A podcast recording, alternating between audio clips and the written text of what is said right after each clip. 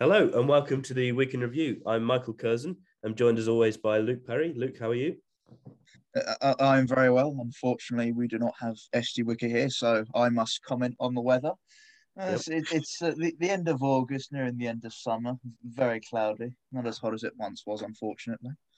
Thank you. You've just lost all of our listeners, as always. Um, now, this is episode 34 we're on now, and uh, you and me, Luke, have, have missed probably between us a good six or seven episodes, I reckon. But Sam, up until this point, had a, a very good streak, um, which he has now ruined. Uh, but you'll be pleased to hear we've got a, a, very good replacement. This week we've got joined with us Frederick Edwards. Frederick, how are you? Very well. I'm afraid that I've missed the previous 33, so my record isn't great, but happy to be here. That's true. We're both doing better than you are. Now, we, have done a good job uh, for the week in review where we talk about the news of the week gone by to get in somebody who has been off the news cycle for the past week because you've been traveling in Russia. Yeah, I've been in the depths of Siberia, so I'm not sure what's going on. People have been talking about this coronavirus or something. Could you please explain it to me? I think we might touch on it. In fact, we'll we'll start on that as the first story. We'll talk more about Russia a little bit later.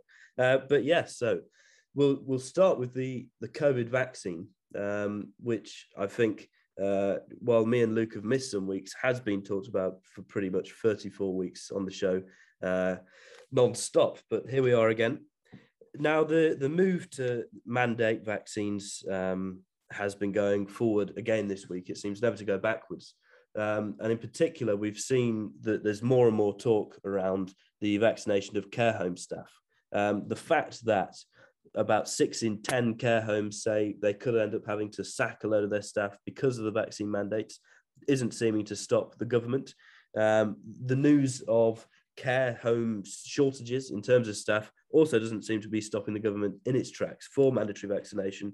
In fact, instead, it seems to it boosts their efforts. If anything, it makes them want to apply even more pressure uh, to say, look, if you don't get vaccinated, then we're going to see shortages in your field. People are going to be hurt because of it, and it'll be your fault, not the government's fault, for making these people get sacked in the first place. So, what do you think about this? I mean, we we had many, many months before the vaccine was available, where these workers were essentially putting themselves at risk by being in uh, probably the biggest COVID hotspots in the country, in, in the care homes. Um, and we were giving them our praise and saying how we should, you know, always treat them with respect because of it. And now we're threatening to sack them if they don't in, uh, take in this vaccine. What's our thoughts on this? Well, uh, clapping on the doorstep every, every Thursday, Thursday evening last year was always an exercise in virtue signalling. Mm. And uh, the government, uh, of course, in its zero COVID carpet bombing efforts, is is willingly to will willingly um, see its people as expendable as much of the Western world has done in turn. And but what we also need to talk about in terms of what is not stopping the government from doing this is the court system one of the most vital checks and balances in a democracy is acting rather like the Labour Party in um, falling in line to the government's whim.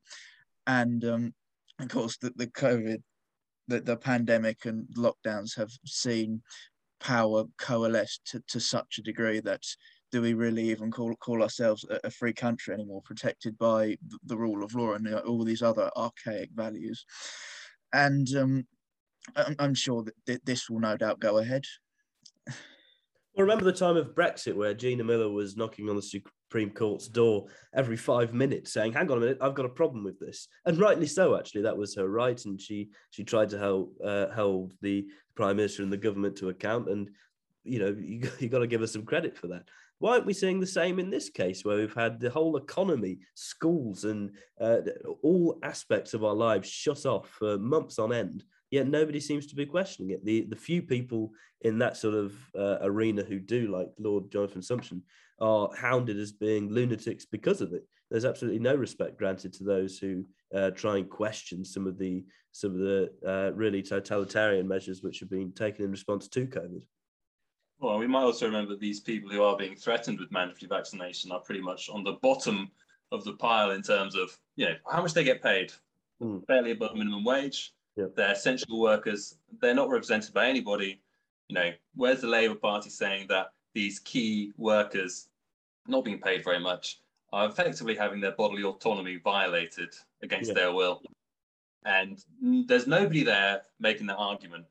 And it, it's it's kind of um, you can make these. It's the resort to these emotional arguments. It's don't kill Gran on steroids. It's don't yeah. kill Gran blown up a thousand times. Yeah, every care home. And yeah, and of course, at the beginning of the pandemic, they sent all the people back into the care homes where the coronavirus spread like wildfire. So you know, it's it's all depressingly familiar territory where the voiceless people are just trod on and yeah. And, and who would think that in this era it's people like us who are holding the banners reading my body my choice. That really that really isn't in well uh, you know yeah exactly. Up the workers. I never thought i'd say it but here i am. Yeah. And it's it's not just in britain of course. This is this is happening around the world where workers, even if they're not being told you'll get sacked if you don't get the vaccine, they're being told, for example, by Delta Airlines in the US, that if you don't get the vaccine, you'll have to pay every single month $200 in a health insurance surtax. Uh, that's if they don't get the vaccine. And in Germany, Hamburg, I think they say, is the first sort of city there um, to announce that businesses are allowed to impose uh, vaccine mandates on customers and indeed on their staff, um, which itself is bad. But I think the really interesting point is that they say the businesses that don't choose to do this, so choose there in, in air quotes, businesses that don't choose to impose vaccine checks will still have to carry on with uh, social distancing, with masking, with all other sorts of restrictions that really hamper the amount of business that can go on. Uh, but those businesses that bar unvaccinated people can actually return slightly more to normality. So it's it's one of those uh, skewed sort of mafia type choices that we've talked about in many of these hmm. episodes, where you're, you're given a choice, but only one of them is uh, there's something you want to do, and the other is actually more likely to harm you than to do you any good. Uh, I'd like to point out uh, another example fr- from from the heart of liberal America. Quinnipiac University in Connecticut which is to fine student fine unvaccinated students two grand and probably a, a bigger punishment for young people shut off the the student Wi-Fi. Right. It, it's and this is done in the absence of government. There, there, there may be a, a liberal government that that is on the side of lockdown skeptics, but it still it would still have to deal with this very dominant and very threatening culture, and um, it's it's the head of the hydra. The, the government is against liberty, but, but so are all these private corporations. So is culture in general. Yeah, how well, do you escape? A lot of this has stemmed this week. I think the reason there's been more talk of vaccine mandates, especially in the US, is because of the the FDA's approval of the Pfizer vaccine, which, by the way, I'm I'm reading differing reports on. Um, obviously, the media reported this as being uh, the Pfizer vaccine has been fully approved; it's now safe to use, etc., etc. But a lot of what I've been reading suggests that um, the approval of uh, these drugs by these health organizations um, are slightly more complicated, and that the specific Pfizer vaccine, which has been given approval, is actually a different one to that which is currently in circulation. I'm not saying that as gospel because I'm, I'm, it's something I'm still reading up on and want to check on. But regardless, after the uh, the approval, if we'll call it that, of the Pfizer vaccine, Biden basically said, "Do what I do. Tell your uh, workers, if you own a business, that if you don't get the vaccine, you will face penalties, you will face restrictions, um, you might even lose your job. So that's it. It really is one of those things where it's being driven by the government, then of course supported by the media, which never offers a critical eye on this and is always supportive. Um, and more scarily, then driven forward by businesses and neighbours who ask uh, critical questions if you've decided not to take the vaccine. Yeah, it's it's seemingly just a you know a drive to see who how many people will abide by any government regulation put you know forward to them. That's what I find most uh, galling now. It's something that so my position personally is I've already had COVID nineteen. I've had the antibodies test, and I'm producing well enough antibodies to stop down a wet market in Wuhan. and you know, and if the purpose of vaccination is to give one antibodies. I already have that. So it's just for me, it's not even a question of shall I take it or not. It feels more like, well, okay, well, it is that question, but it's I, I, against my own interest, just because I'm being told to do it repeatedly, and if I don't do it, my life will be made more challenging. I'll be cut off from the normal patterns and you know of everyday life. And it's it's this, uh, that's that's for me the most challenging question is if the point of this is antibodies, then why uh, why am I being asked to take it when I already have them? And I find this so it's, it's just an attempt at coercion and who's going to crack first, the public or the governments? and we'll see how that goes. Yeah, I fear the, there's going to be a creation of a two of a two tier system. You see it you know, if they're saying shops and places can only operate if you know with COVID certification, etc. All we're going to do is create a divided system where there's shops serving people without without vaccines, or like you saw in France actually, with people on the streets uh, eating and drinking outside restaurants that demanded to see you know the COVID vaccines. You think, well, is this really a path we want to go down? And if it is, you know, why why does the government want to pursue this policy if it is anything other than it, it strikes me as just a blind attempt at coercion mm. and yeah well luke you sent a you sent a study before we started talking which i think links to to what frederick just said do you want to talk a bit about that as well mm. uh, yes um, the the field of, of experts which contrary to popular belief actually exists on both sides of the debate one side of the experts is saying that um, herd immunity is 19% more effective than vaccines. Now, this study has yet, yet to be peer reviewed, but uh, what is showing is, um, well, essentially common sense. If, if, like Frederick, as you've had COVID 19, you have had pretty much the full deal. The the vaccine, and I think this might get this um this censored from YouTube, but we'll go with it. And the, the vaccine is a mimicking of the virus. It's it replicates the spike protein, which is found within the disease, and that, of course, allows for the creation of antibodies, which battles COVID. But it's also, I, I think, re- representative of um, how how naturally strong the immune system actually is. Because much of the rhetoric around vaccines, it, it seems to forget that people that the human body has its own defense weapons. Mm. It, it's, it's this pandemic has just seemed to have caught people off guard that um that they do have an immune system of, of their own, and that the vaccine is not one weapon against COVID. Uh, I think the uh, the study that you're referencing, I have in front of me, says vaccinated people are 13 times as likely to be infected and 27 times more likely to have symptomatic infections as matched with a cohort that was previous, previously infected with COVID-19. So, yeah, I mean, obviously, yeah, you, all the caveats as you mentioned hasn't been peer reviewed and etc. etc. but we don't expect to be get much coverage it, it would be like the um, the mask study yeah. produced in Denmark. that was just full on buried by um, Silicon Valley. Absolutely. Well, I think I think on that we we've probably gone slightly over the time on the first topic, so we'll move on to the second, which I'm afraid listeners is also with with Luke Perry. So we're, we're going back to him. Luke, you're going to tell us about uh, the woes of students following many months of lockdown. So yeah, um, young people haven't had the greatest of time. I, I, I myself was in un, was in my final year university during a year of COVID, and Zoom seminars were not fun, and I stopped going to ninety percent of them. So students essentially have faced a double whammy. Their education has been disrupted, so they haven't learned that the modules, the course, haven't really applied themselves academically, haven't been able to, to test themselves in an examination. And the second part, e- equally important, is that their, their general life skills have been disrupted, their communication skills, uh, ability to empathize. So, of, of course, when they're ferried off to university, this is well, the universities have noticed that um, the students of the previous two years aren't as prepared intellectually as students before. And uh, Curzon, I, I know you uh, escaped the University of Birmingham before me, but my year had to do uh, bridging coursework because, of course, the latter year was chopped off for us. And of course, the, the situation is, is much more drastic for uh, the cohort going to university.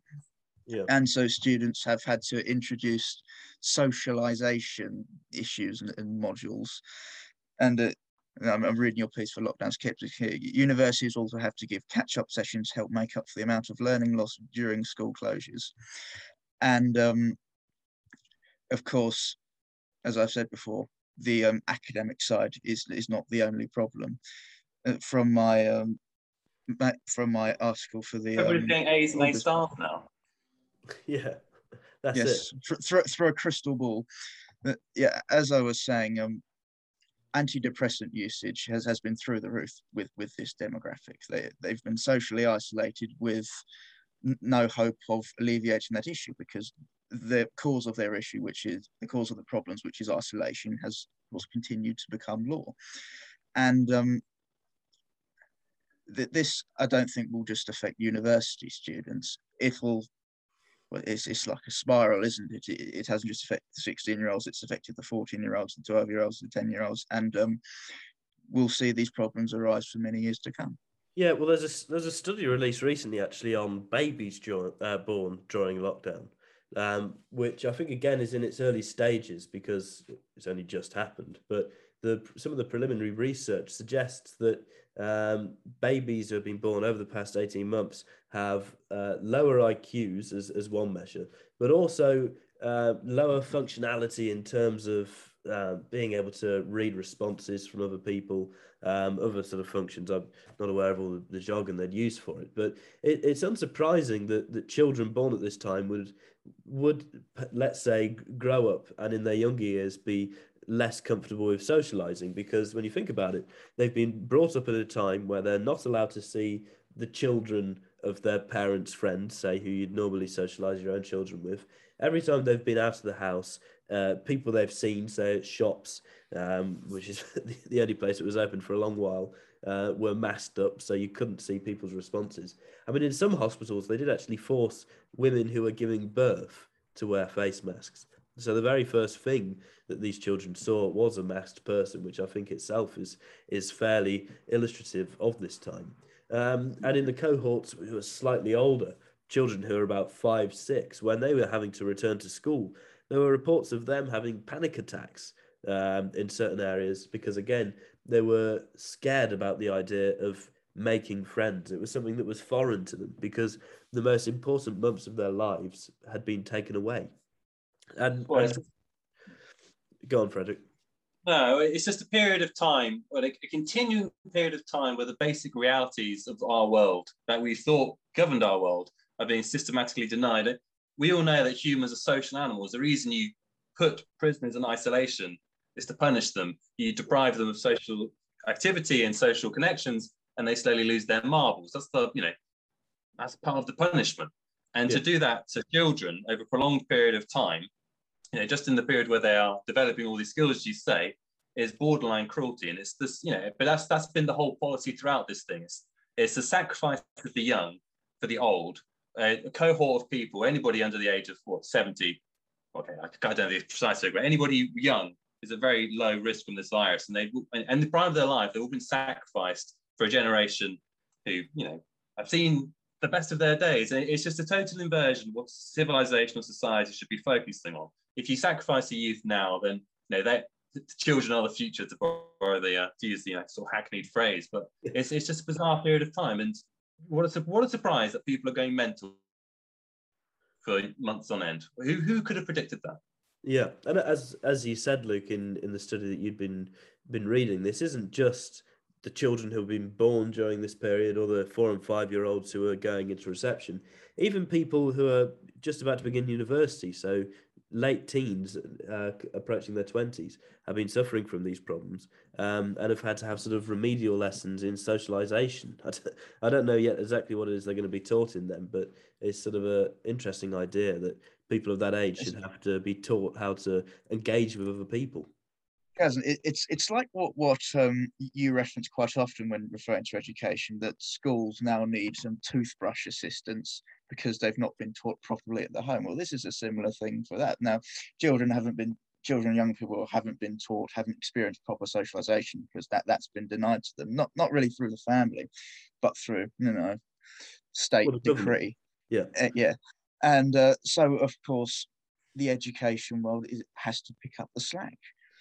Yeah, and it happens. They've shown no interest in doing so so far. Sorry. Yes.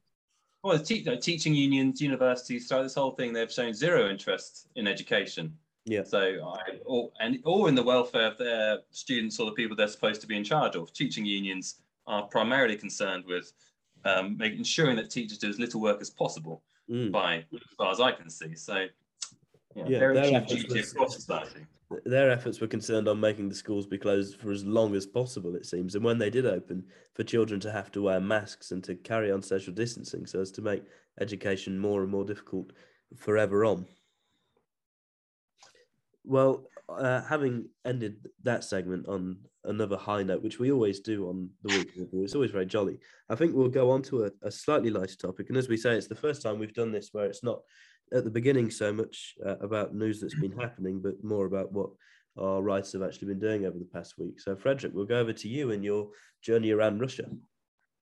Yeah, well, so I, I'm recently back in the UK, now in government mandated, quar- mandated quarantine, but I was for about the last year, for anybody who doesn't know, in Russia. And over the last couple of weeks, I traveled from St. Petersburg, so on the Baltic coast, um, through Russia, along the Volga River, the main artery sup- supporting Russia, and one of the main industrial parts of Russia as well, and made my way into Siberia, uh, which was in equal parts enlightening, frustrating, and exhausting.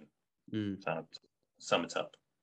absolutely. Well, you've you've written on this in our in our latest issue, um, which uh, a great piece and very amusing as well. The different stories you tell, so listeners can can catch up fully there. But I think the, the reason we wanted to talk about this is because it, it it does also actually link into the to the lockdown story of you know before essentially the the, the, coming in of, of lockdowns in March 2020.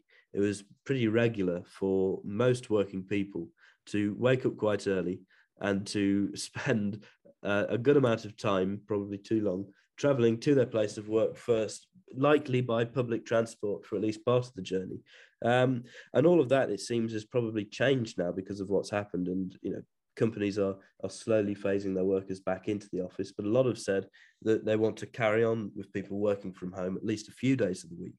So I think, uh, you know, it's what what do we what do we think of that as a system? I mean, I've I, I was always in my head against that sort of system where people work from home. It's not something I like the idea of. But having talked to a lot of people who do spend most of their lives commuting, I've been forced slightly to see slightly different angle on it. If I can, you know, just elaborate on the train thing. I, being on Russian trains, you know, they're very they travel long distances, so they have to have a degree of comfort involved in traveling from so I'm in Northampton, traveling from Northampton to London Euston on a kind of commuter, I don't know, cattle train.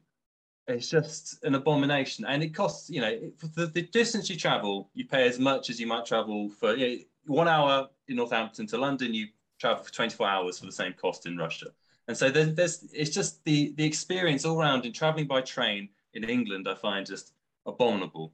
It's expensive it's unreliable. It's it's not glamorous. Okay, that's not the that's not the key issue. But yeah, the, the whole shuffling of millions of people inside and outside of London every day for years and years doesn't seem to make much sense. There needs to be in this post-COVID world of opportunity, needs to have an actual development of the regions. Everybody always talks about it, and they're always saying they're going to move, I don't know, a government department to Derby, and that's going to solve all the issues. But actually, like states in Europe, take take for example Germany, they've got multiple different cities that people wouldn't mind moving to. But if you did, like you go to Frankfurt or Munich or I don't know Essen or Berlin, whatever. In England, you have to. If you want to be successful, you need to go to London. If you don't live in London, then people look down on you. Hillbillies like us, or me, okay, I'm not speaking for you from Northampton personally. There needs to be a revival of these areas. Yeah, Midlands pride, finally. Yeah, so just returning to the system that we have been living under with just London being this kind of balloon that inflates and deflates every day with millions of souls going in and out. It seems slightly mental to me personally. As someone who has fears that kind of life and has spent most of his life trying to avoid it, maybe I'm alone. So the working from home does appeal, but not without some caveats, of course. Yeah, I think a sort of a middle ground is is is needed here because I mean, I've worked from home over the past 18 months and there are pros to it, but in general, it, it can make the working day feel a lot longer because mm-hmm. you're being slightly more lazy and it's, it's hard to um, get yourself motivated to work. But also, I think the biggest problem is not having other people doing the work around you. There's no riffraffing, there's no talking, there's no building off ideas, which I think is a struggle. Um, but of course, the way it was, not just before lockdown, but before probably before, before the age of cars, um, was that people would commute to work, but that they'd do so locally. They'd work in their local area. People moving from the north of the country to the south every single day just to work in an office for a few hours was uh, less heard of back then, um, which I think is a more preferable system. And, and perhaps by moving um, by moving certain institutions to different cities around the country, that could help to alleviate that problem. It wouldn't. It might be that it wouldn't be impossible to to live in Derby and to work near Derby as well, but in a proper big uh, firm which used to have been placed in in London. So I mean, that's that's sort of I think something. But of course, we've we've armed people with the perfect excuse of never returning to the office because we are living in the most dangerous pandemic in the whole of human history, yeah. and so we are, you know, employers are going to struggle to get anybody back, and and it and with furlough and all this kind of things in sort of global scale I was reading about the Taiwanese chip factories where they basically lock the employees indoors to keep up with the global demand for chips, not um, crisps. I mean, like you know, microchips, yeah. and um, not yeah, oven chips, and um, and they don't and they don't let them out, and they have to sleep in dormitories, and they're basically slaves. And we're saying like, oh, do I have to go into the office one day a week? Is that really gonna? Oh, four. You know, yeah. how, do, how, how does that system prop itself up in the long run? That's my uh, concern. Yeah, well, of course, the, the businesses themselves, I think, in many cases, don't want people to return to the office because it's an added cost. It's much cheaper to have people, you know, having their office space in their own home rather than paying to hire out this massive building or however many floors for people to or in Bangalore. yeah, yeah. And there's a really interesting, uh, uh, by which I mean sort of terrifying um, new office, which has been designed by some people in uh, Bucharest, I think um, sort of a new COVID age office where you there's no door handles anywhere. You just flash your hand in front of something and the door magically opens. And uh, there's these COVID scanners where it scans your body quickly to see if you're COVID free, and if you are, you can walk you, into the office. Yeah. Uh, if you have it, you have COVID, you're taken out the back and shot. Is that right? Well, it's it's not far off that. It's Romania. Yeah, there's a there's a separate We're gonna get barred for that as well. There's a separate room you get put in, I think. Uh, if you if you show to be negative, where someone comes in sort of fully armored in in the whites and you know, you know, making sure they're completely safe, and you're properly tested at that point rather than by some scanner. And if you are positive, then you're essentially escorted out the building. It, you're not shot at this stage just yet. Maybe another fifty but I, I do I do sort of think um, you know I've a few places where I might be working at some stage where I'd be required to go into the office. And as I say, I, the, the idea of working in an office, I'm, I'm, appealed to for whatever reason. Maybe it's because I've only ever done it for a few weeks. So I don't, I've not actually got the gist of it. Um, but I must say, if the office is going to end up being like that, then actually I think I would rather stay at home. So at least I don't have to stand in front of. What's the what's the cost on a business of having a turbo futuristic COVID compliant office area. Now, what's the you know the cost on that? Just the amount of regulation on it's just bizarre, and it could only be dreamt up by someone a bureaucrat sitting somewhere in a office in government thinking, oh, what does what? Yeah. Who, who doesn't have and a similar office set up and is glad? Yeah. yeah. Yeah. Oh, he'll work from home, I'm sure. Well, I think there was actually a cost by it because this is something that had just been designed and they were trying to flog it to to companies around the world, and some have actually taken it up, including in the UK, amazingly. But it was, you know, for the full installation which they were offering, it was nearing. Uh, I'm pretty sure it was over a million, and, and, probably more than that if you to go, you know, to have the. I've got a good, I've got a good business solution for you. Don't download any apps and don't take any tests, and hey presto, you're COVID free. There you go. Exactly. Yeah. Well, yeah. I mean, we're seeing the the pingdemic, pingdemic, sorry, sort of slightly coming to an end as we're not having to test as much now uh, in, in terms of workplaces, and you don't have to scan in on places. Although I, I don't understand why people ever did in the first place. It's sort of bizarre to me. uh, that you'd put yourself at that risk of of damaging your own prospects. Um, but I mean, we've still got the issues of shortages, and uh, yeah, the earlier story of vaccine mandates is only going to make that worse as well for, for staff. This, uh, this has been very strange for me being outside of the UK for such a long time during this period. In Russia, it, uh, there's a good quote. So Russia, in Russia, they try and introduce laws about people having COVID passports and QR codes and all that kind of thing. It all sounds very serious, but there's a good quote from somebody in the 18th century saying that the severity of Russians' laws, of Russia's laws, are only outmatched by their lack of enforcement. and so in Russia, the general, the whole attitude towards COVID has just been one giant rolling of the eyes. And you wear, you walk, you go into somewhere that requires a mask, you strap it across your chin, the security guard sees that it's sore around your face, and that's it. And it's and it's very odd to come back. You know, the first thing I had when I came come back was somebody officious saying, "Please cover your mouth and nose with your mask." It didn't happen in a whole year of being in Russia. I, I once had a grandma shout at me for not wearing a mask, but that was well, he must have been. Yeah. Well, I know where I'm moving. I was I was going to say when we're talking about offices, if we were ever to, to to get offices for the magazine, we'd put them in Birmingham, but maybe we should put them in St. Petersburg. It sounds like we'd be more welcome. It's it's cheaper. What, it's not cheaper. not going to lie, they they I think they find um the Russian opposition leader. What, what's he called? Alex Navalny. Navalny. Yeah. Yeah, that, I think they find Navalny less in Russia than they find than they find two people in this country for having a snowball fight. Right. So if if we're looking at a liberty aspect, the the the Russian bear is looking much more friendly than um you know the, the Birmingham police state, but only when a law's not broken. Mm, yeah. So yeah, the, the pettiness of British law is only outweighed by the severity of enforcement. That'd be the counterpart for us. yeah. Well, that's good. I think um, we've actually ended there on a, a, slightly more positive note. We know where our yeah, we're moving residents going to be. Yeah, that's it. Oh, it's shame, shame for the viewers. You can't see my Russian icon I just bought of the Romanov family from the church where they were they were murdered in the church. The church on sites at which they were murdered. Oh, great! You've just brought us right back to a downer. At least they weren't killed oh, by. wow, it's a it's a lovely icon. Yeah, good. At least something good came of it. Well, uh, Frederick, thanks very much for for joining us this week. Appreciate you uh, coming on for the coming on for the episode, and thank you, Luke, as always, and thank you everybody for listening. We'll join you again next week. Cheers.